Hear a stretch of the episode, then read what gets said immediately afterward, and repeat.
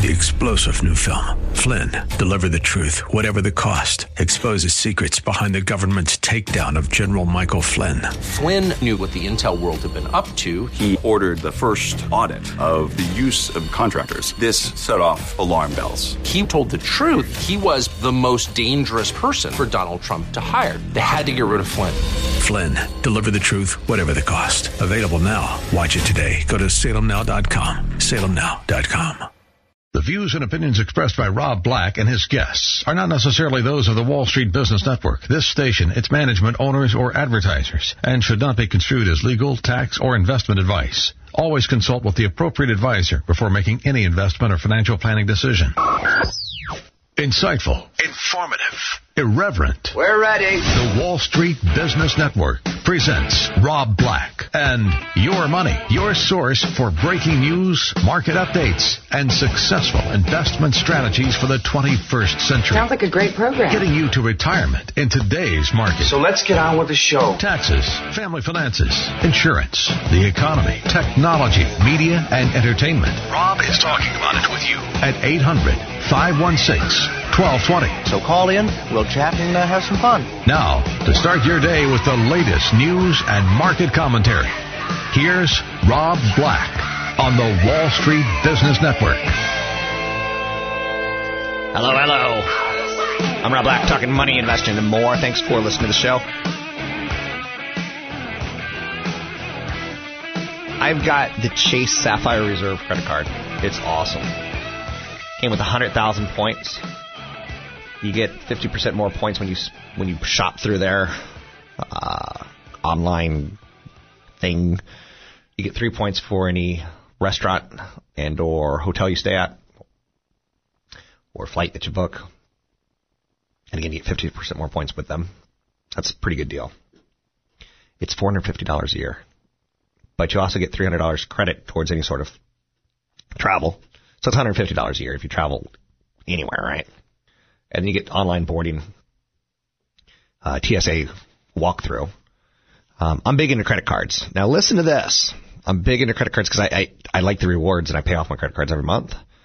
And uh, did you know thirty-four percent of people never cash in their credit card rewards or miles on airline tickets? Whoa. JPMorgan Chase hasn't been shy about throwing down major cash to land some millennial customers. Um, they've got a new card now. It is a one hundred thousand point bonus, and it's tied towards millennial home buyers. Chase is rewarding existing card holders of the Chase Sapphire Preferred and Reserve and the no-fee Sapphire credit cards with one hundred thousand reward points when they close a mortgage loan with a bank. Okay. I kind of get it. one hundred thousand point bonus if you close a loan with the bank.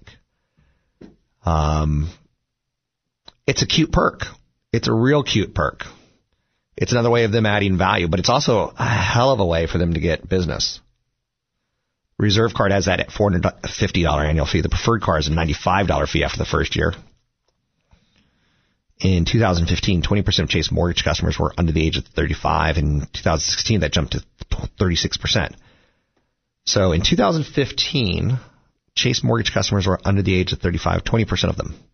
Now it's thirty-six percent. JPMorgan Chase is targeting a, a trend, and I, I think it's really, really, really smart of them. Tony Mendez, baya area loan source dot com. Morning. What do you think about the idea of getting uh, credit card rewards, basically one thousand dollars back if you do a mortgage?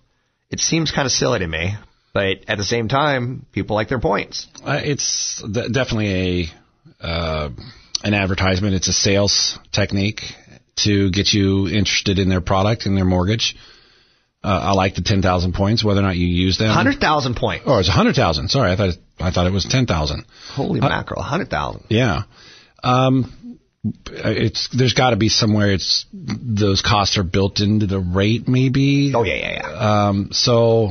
Or even just the transaction, you know? Yeah, or in some, it's built in the transaction somewhere. I mean, nobody's getting anything for free. Do you give people toasters or anything when you do a mortgage for them? No, I can't. If I give a toaster to you on a mortgage, I have to give a toaster to everybody else I've done a mortgage for. Okay. I like toasters. You know, if I can get like one of those like eight toaster toasters, That, those are the best ones. I need my toaster to have a lot of toast.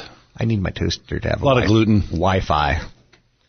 Um, you know, I recently did a little camping, and part of the camping experience was breakfast. And I, what I've learned about myself is I don't eat bread anymore. Yeah. Like if I'm if I do Italian, maybe, but other than that, not. Your emergency fund. Um, so let's talk about those millennials. You know, if you're a millennial, you could afford to get a mortgage and go call Tony Mendez if you have an emergency fund and it's doing well and you're not tapping it and you're kind of seeing yourself as kind of grown up by having said emergency funds. Uh, most of the people that you do mortgages for, would you say they're pretty well uh, off financially, like smart-wise, and, and they've got, you know, four oh one k, they've got... Are you kind of asking if people are using all of their money to buy a house? Yes. And leaving some on the side? I would say ninety-five percent of the people who are buying houses um, and even refinances have some sort of reserves. Okay. After the fact. Um, so uh, there are a lot of people who use all of their cash but still leave their four oh one k or I R A. Got it. Um, but then you also look at their incomes and you go, okay, they may be able to replenish that cash. Um, that other five percent, they literally use all their money. I'm doing a transaction for a V A buyer right now, and he's able to qualify up to six hundred thirty-six thousand dollars with zero down, zero money in the bank, and he will be left with zero. Well, he doesn't have zero. He has enough for a little bit of the closing costs, but he doesn't need to have a lot of assets as a V A loan. So there are on occasion some people, but he has a good income. We know that he's going to be able to replenish, you know, what he needs to survive on a daily basis. So Jeff Foxworthy did the whole, you might be a redneck if you've got a car up on jacks kind of thing. You might be ready for owning a home if you've got an emergency fund in place. And you might be ready to own a home if you have more than enough for a down payment. Do you see that? Or are people really scraping by just to get that bare minimum down payment put together? I think that's a question that you really have to look at your, your short and long-term goals, your ability to earn money for a long period of time, because if if that's your only money that you have and you're putting it into a house, um, that's putting all your eggs in one basket, so to speak. Are you diversified enough? Um, that's how a lot of people end up cash poor and house rich. That's why people are using expensive uh, reverse mortgages Uh, later on in life, and they end up having to stay in that house without the freedoms of moving around. Um, now, I'm not saying anything bad about a reverse mortgage. I'm just saying that it doesn't give you as many options as maybe diversifying that. So kind of what I'm getting at, though, is I think a lot of millennials are starting to, according to this Chase Sapphire report, mm-hmm. more millennials are getting homes. They are. And it's starting to, like, become a thing. Well, there, there's Fannie Mae just helped with some rules just recently saying that uh, – one out of six people right now walking around have some sort of student loan, and on average, that's about thirty-two thousand dollars for that said person. And that mortgage, I'm sorry, that student loan debt now used to have a bump, uh, a bump up scale. So if you had a five hundred dollars payment, it would actually equal like a thousand. All right, so they've reduced that back to its normal payments, and they, there's some other rules that they've changed to help people in millennials that do have debt. Speaking with Tony Mendez, so yes. You can find him at bay area loan source dot com. It's bay area loan source dot com. I'm talking about millennials, and Chase Sapphire is giving one hundred thousand credit card points to people who do a mortgage with them. It's cute. That's a cute kickback. Um, again, points are money.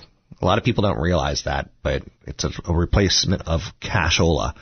Um, but millennials don't know when they can buy a home and when not. So when you have more than the bare minimum payment on a down payment, that's great, because when you do a mortgage, there's going to be, they're going to come after you and say, oh, by the way, I need you to write a check to the appraiser. Oh, by the way, I need you to write a check to the title company. And it's always, it freaks you out because you're like, I got two hundred thousand dollars to down payment. I'm going to do this. And then you're like, whoa, there's another ten thousand dollars of costs. Yep. Be ready for it. Um, credit score. How important is credit score? We've got one minute. It, it, it is the underlying factor in what rate you end up with, and and whether or not you can qualify for a product. What's the worst credit score you've ever got a loan for? Ooh. Well, you can do a private money loan without a credit score. I'm asking what's the... Oh, uh, five eighty. Okay. You know, you can go down to five eighty now with F H A. six twenty is really want, where, where, where you want to be for Fannie Mae, Freddie Mac standard loans. Uh, but your target credit score is seven hundred. Gotcha. It's Tony Mendez. You can find him at bay area loan source dot com. It's bay area loan source dot com. We'll talk more about owning homes, buying homes, real estate agents, and much, much more. You can find him at bay area loan source dot com. You can always find me at rob black show dot com. If there's an event coming up, you can use the code radio twenty-five to get into the event for free. There's events coming up. So go to rob black show dot com to find if one is near you. We'll take a break here. We'll be right back.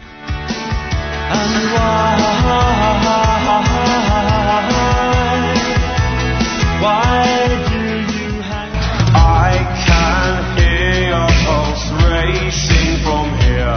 Sitting next to this gun beats your heart in your mouth. Hold up on your knees, sing. This is my body and soul. Heaven's falling, begging, please sing. You got the power to control, I'm sitting on me. Don't sit it on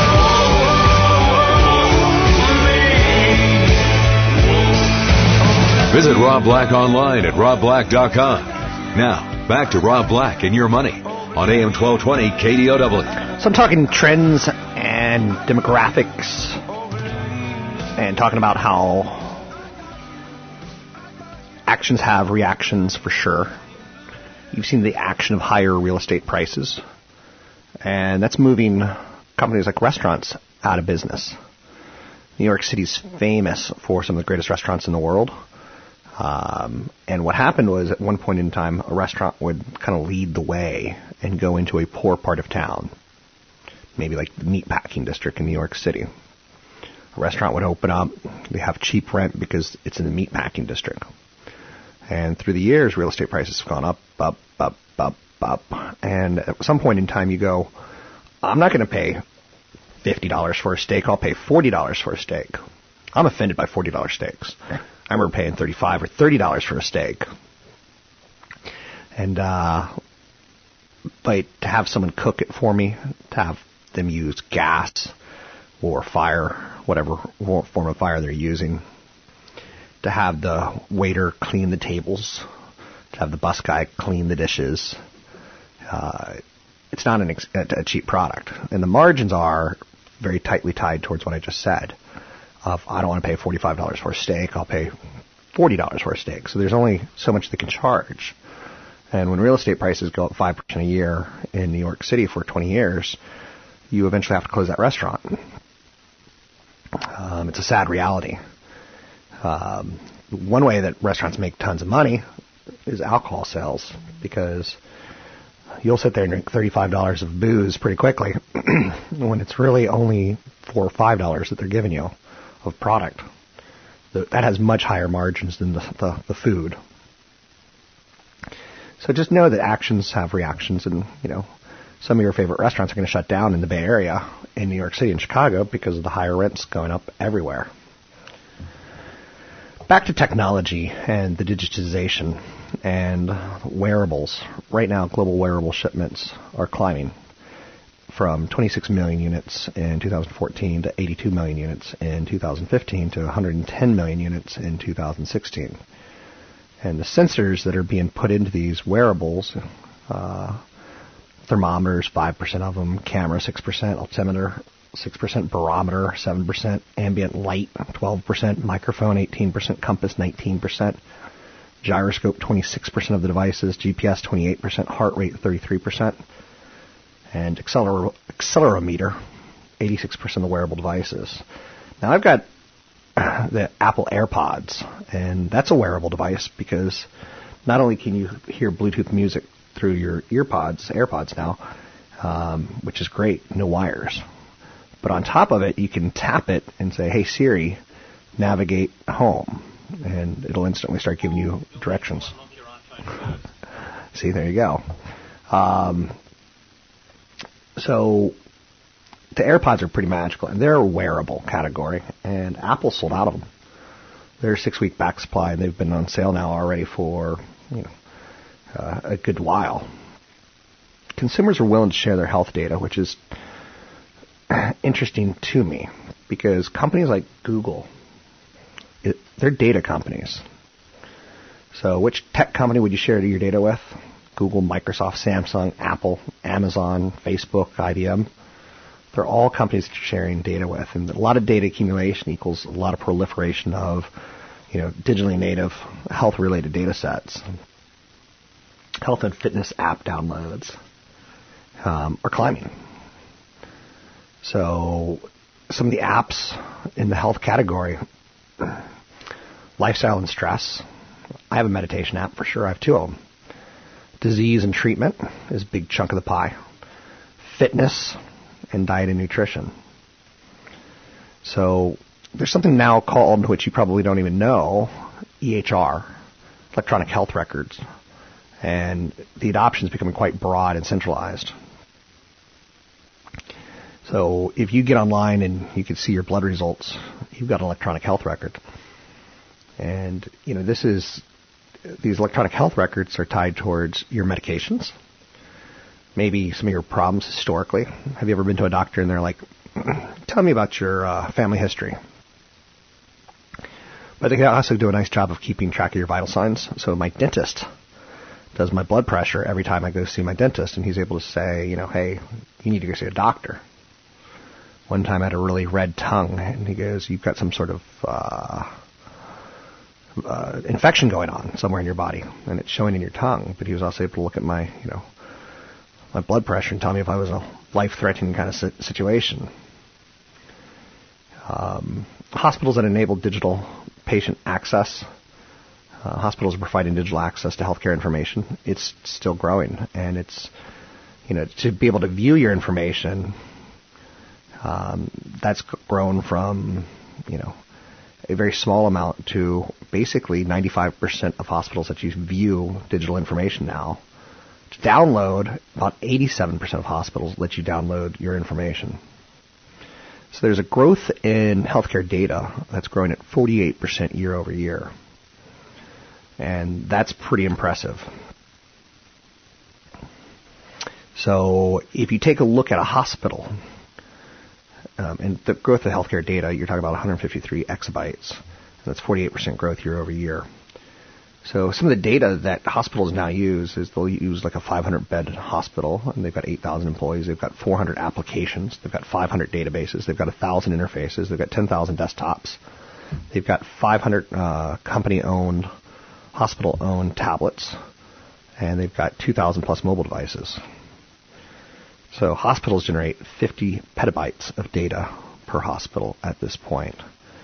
So a lot of digital insight and translation is means that we're in the early innings of the impact on therapeutics, and genomics are obviously fueling that.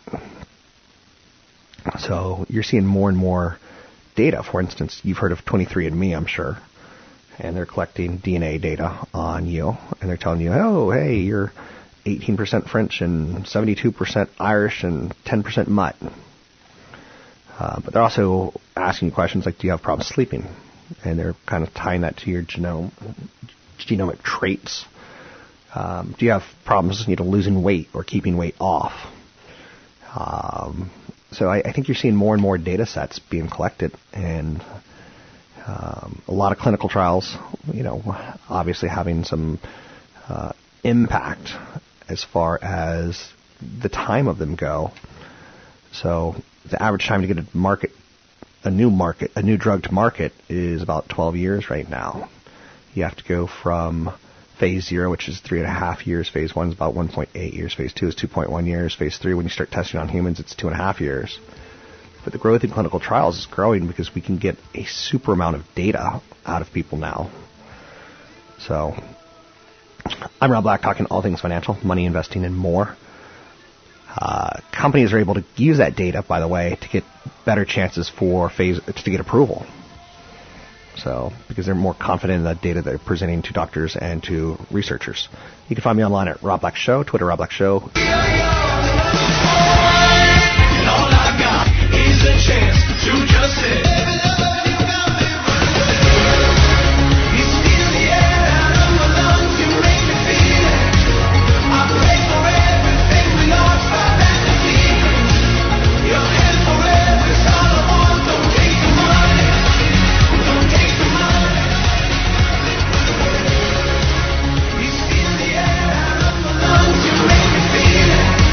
Visit Rob Black online at rob black dot com.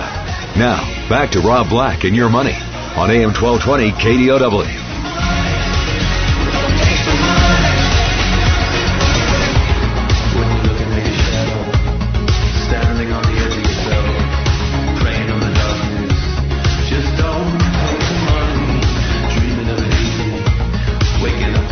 This is an artist slash band that I think is worthy of watching.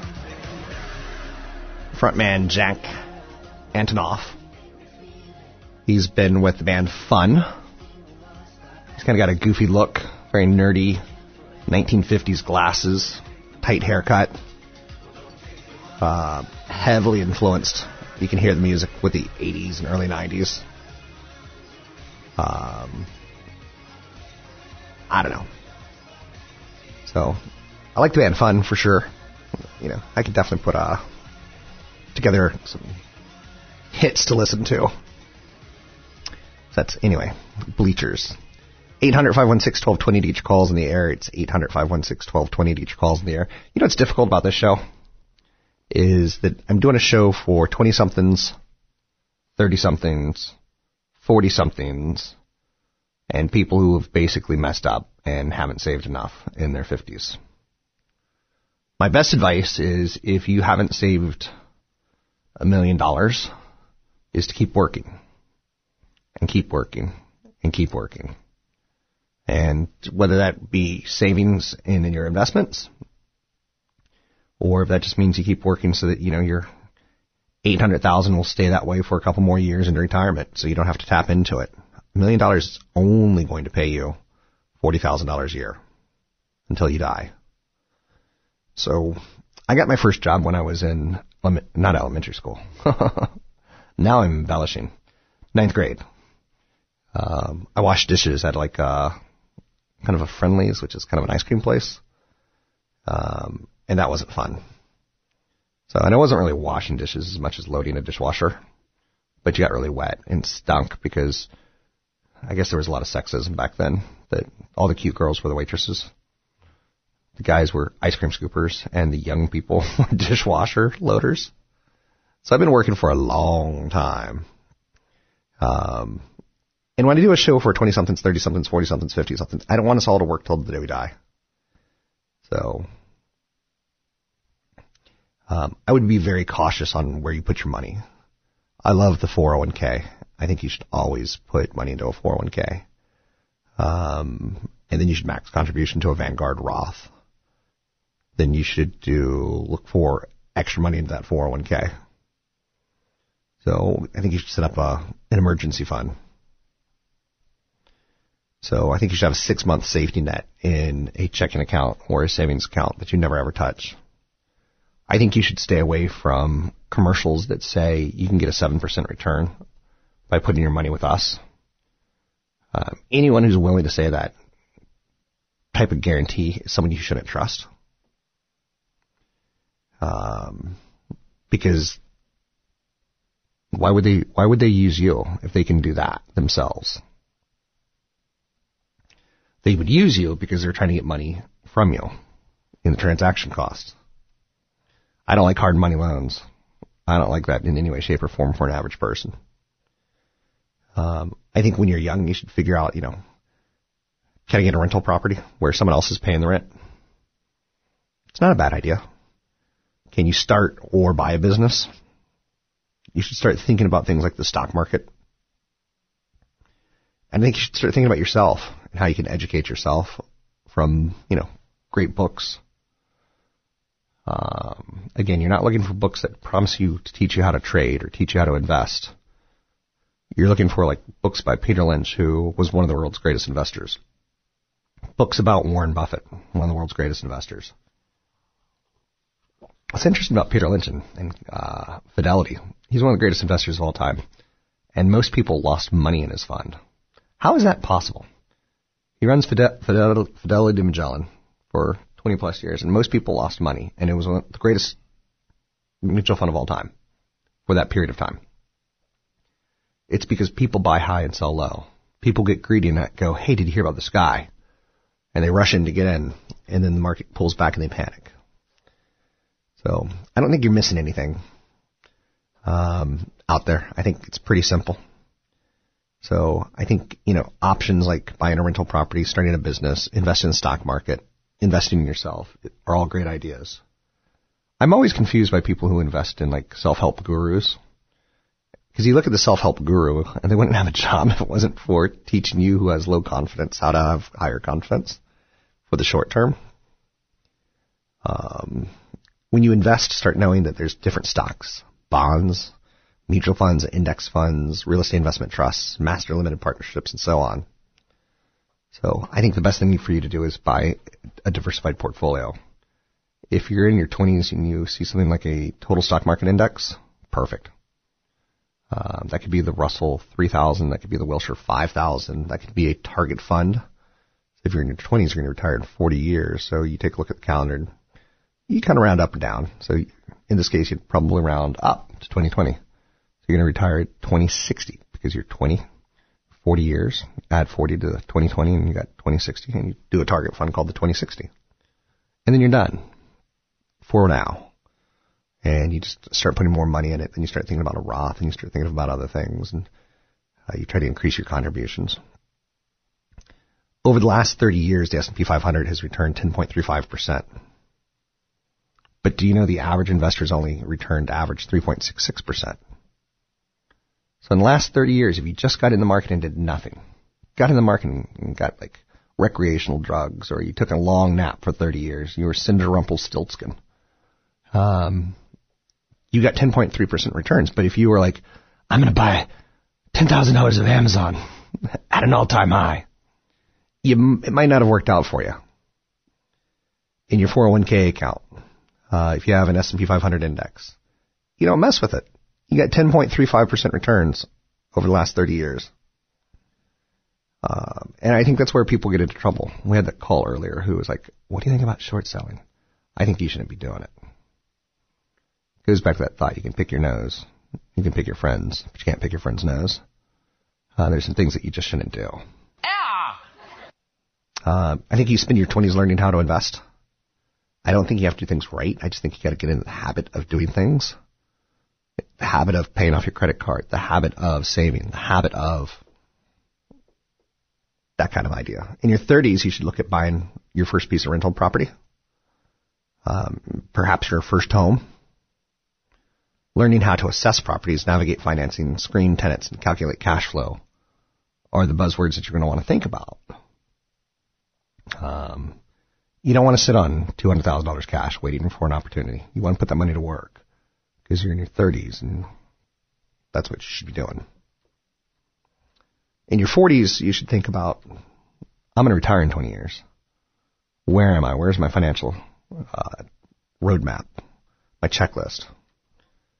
Um, do you start your first business in your twenties, your thirties, your forties? You probably have more success if you do it in your forties, um, because you'll have learned from business experience.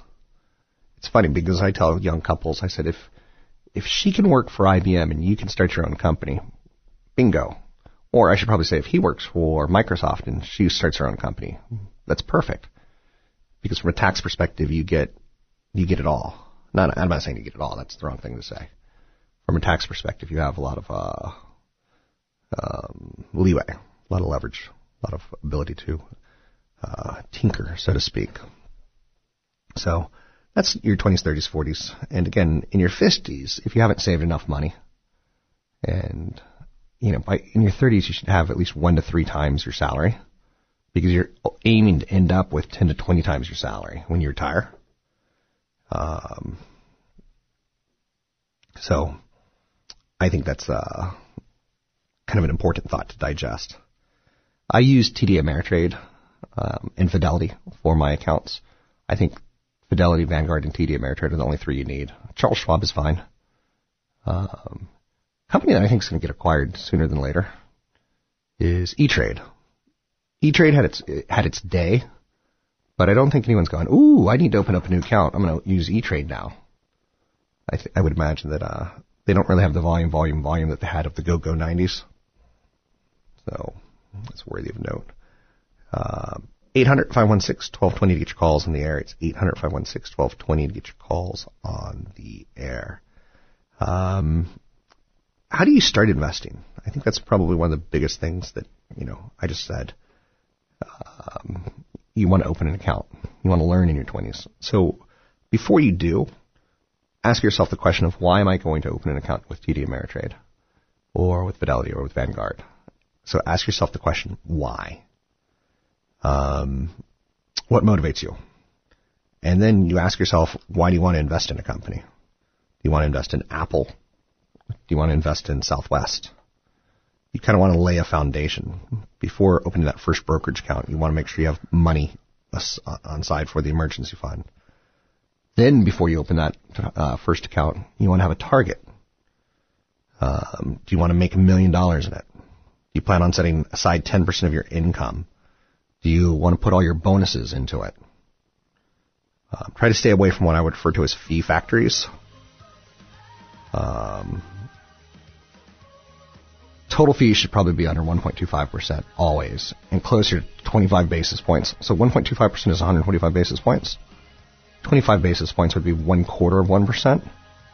That's what you're looking for in fees most, in those two uh, ranges. So understand you're going to have some short-term pain, but it's going to get you long-term gain. I'm Rob Black, talking all things financial, money, investing, and more.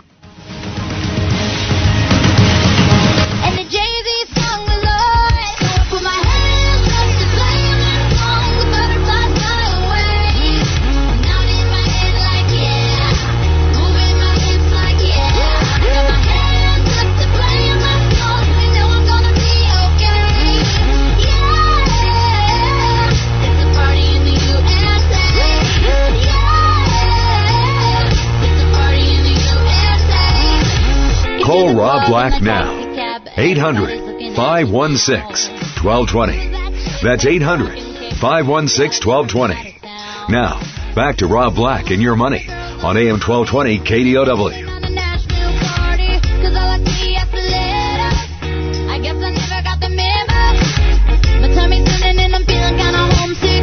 I'm Rob Black, talking money, investing, and more. eight hundred, five one six, one two two zero. How do you win in retirement and win in money? Most people won't. Most workers are responsible for their own retirement savings these days. My dad grew up in a world where there was pensions, and there were, you know, you were taking, if you worked for a company, they took care of you. Um, fantastic. And those all started going away. And for my generation, they're all away. Now, you can still get a pension by being a teacher. You can still get a pension by being a state worker, which I've got problems with. If you're going to get a pension, I don't, you can't be a D M V worker. Or the D M V has to be a better experience kind of thing. I love teachers. I love firefighters. I love, I love them. I love them. I love them. I love them. Uh, but pensions are rare now. So what you need to know about winning in life is you want to set up a comfortable retirement. So the best thing to do is start early. That's lesson number one. Lesson number two, look at lesson number one. Uh, because when you start early, you've, you can double your money. If you start at age twenty-two and you invest five thousand dollars a year, you're going to end up with one point zero six million dollars. So one million dollars. But if you start at age thirty-two and you invest five thousand dollars, you're going to end up with five hundred fifty-seven thousand dollars. Now, there's a difference between half a million and a million. And that's ten years. So same amount of money. Uh, but you lose, if you if you don't start early, use that ability to double your money over those seven to seven years. Saving is a habit. That's the best thing I can tell, tell you, is make it habitual. When I was eighteen, I was eighteen. I used to love going to South Carolina because uh, uh, you'd go on vacation because they got lovely beaches and I, that's no no no no no. South Carolina's not not hillbilly. South Carolina's quite nice. Um, okay, it's a little hillbilly, but um, that's kind of the, the line on the East Coast. The the beaches from Virginia up are cold and jellyfish filled and kind of nasty, uh, but the beaches south are pretty sweet when you start getting into lower North Carolina, Nags Head, and South Carolina. But so you go to South Carolina, and the girls, it was fantastic because they weren't eighteen, they were eighteen, um, And I once told a girl that uh, Jimmy Buffett had changed his name to Jimmy Buffet, and she started crying. Like, she was that kind of upset, that kind of, like, into it. But when you're young and you can make saving a habit. So I was eighteen. I was eighteen. That's where I'm going with the story. I made saving a habit. I started saving one hundred sixty-six dollars a month because I did the math, and that's roughly two thousand dollars a year, which is roughly what you could put into an I R A at that time. So save as much as you can. That's the idea. Have an emergency fund so that you can save as much as you can. And yes, uh, you know, if you have a choice between going to Cabo and going to Hawaii, unless you've maxed out your savings that year, you go to Cabo because it's a lot cheaper than Hawaii. You have to make that kind of decision. So when you save early and you save enough, it becomes very second nature.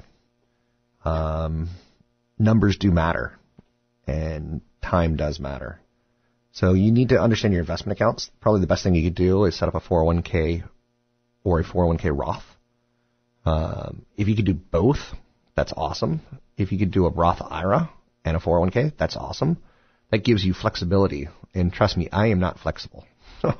I'm the kind of guy when I go for like a massage, a massage, a sensual massage, and the masseuse kind of starts stretching your arms and legs and stuff, I'm like, no! Just rub me. Don't stretch me. Um, you're going to break me. I'm like that bad guy from, what was the movie? Was it Shattered with Bruce Willis? Unbreakable.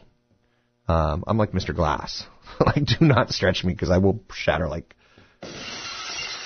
not like that. Kind of more like um, a car window. So I'll just like shatter and it'll stay intact, but it's a lot of pain. So understand your investment accounts. So four oh one k is great. If you can get some sort of Roth, either four oh one k Roth, it's fantastic, or Roth I R A. The four oh one k, you basically don't pay federal taxes. So that's like a bonus. But later in life, you do pay income taxes on it. But that's that's okay. That's okay. Because you didn't pay it up front. And it grew tax deferred, and it doubled and compounded for you. That's awesome. But the Roth, you already pay the taxes. So later in life, when you go, I need a, you know, eight thousand dollars roof, instead of pulling ten thousand dollars out to cover your taxes of two thousand dollars to cover the roof of eight thousand dollars, all you need to pull out is eight thousand dollars. That gives you great flexibility. So it, it won't shatter you. Um, so a four oh one k plan is a lot like uh, the best vehicle to save money in, or a four oh three b or a four fifty-seven. Uh, they're all very similar. So they're all very, very similar. So if your if your employer offers no plan, or if you're self-employed, you can go with an I R A, a Roth I R A, a S E P, a solo four oh one k. There's options out there, but you have to get off your your tukish. You have to get off your tukish. Stop watching Kim Kardashian and her tukish, and get your tukish off the couch, and start learning some of these terms. I would highly recommend uh, Barron's or the Wall Street Journal. Uh, the New York Times has a great business section. Uh, the U S A Today has a lot of articles that are written like, hey, Matt, uh, how do I make a million for retirement? Read it. It doesn't have to be right. It doesn't have to be perfect. You just need to start getting some of these concepts and these words going in your head, in my opinion. Um, if you change your jobs, I like taking the four oh one k with me. I like rolling it over into a self-directed I R A. Um, because let's say... Right now I work for Salem Communications. And let's say I get a big job at N B C. N B C. Do, do, do. Um, damn, you're good. You are good. Board op of the year. You may get two, you may get a bundt cake and a succulent this year. So, anyway, long story short, the company that let me go, let's say they go crazy. You want to take that four oh one k with you for whatever reason. Just, I like having personal control myself. Uh, I'm Rob Black, talking all things financial, money, investing, and more. Find me online at Rob Black Show, Twitter, Rob Black Show, YouTube, Rob Black Show.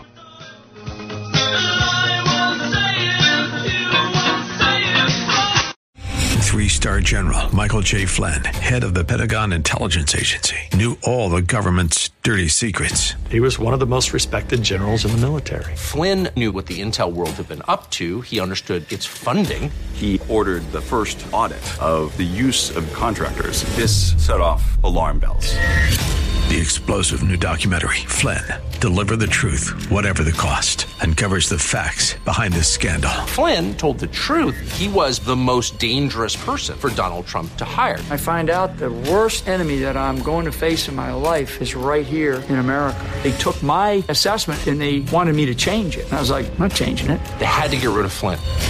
With in-depth interviews, archival footage, and never-before-seen personal records of the man behind the headlines. I just felt like I was drowning. Flynn, Deliver the Truth, Whatever the Cost. Available now. Watch it today. Go to Salem Now dot com. Salem Now dot com.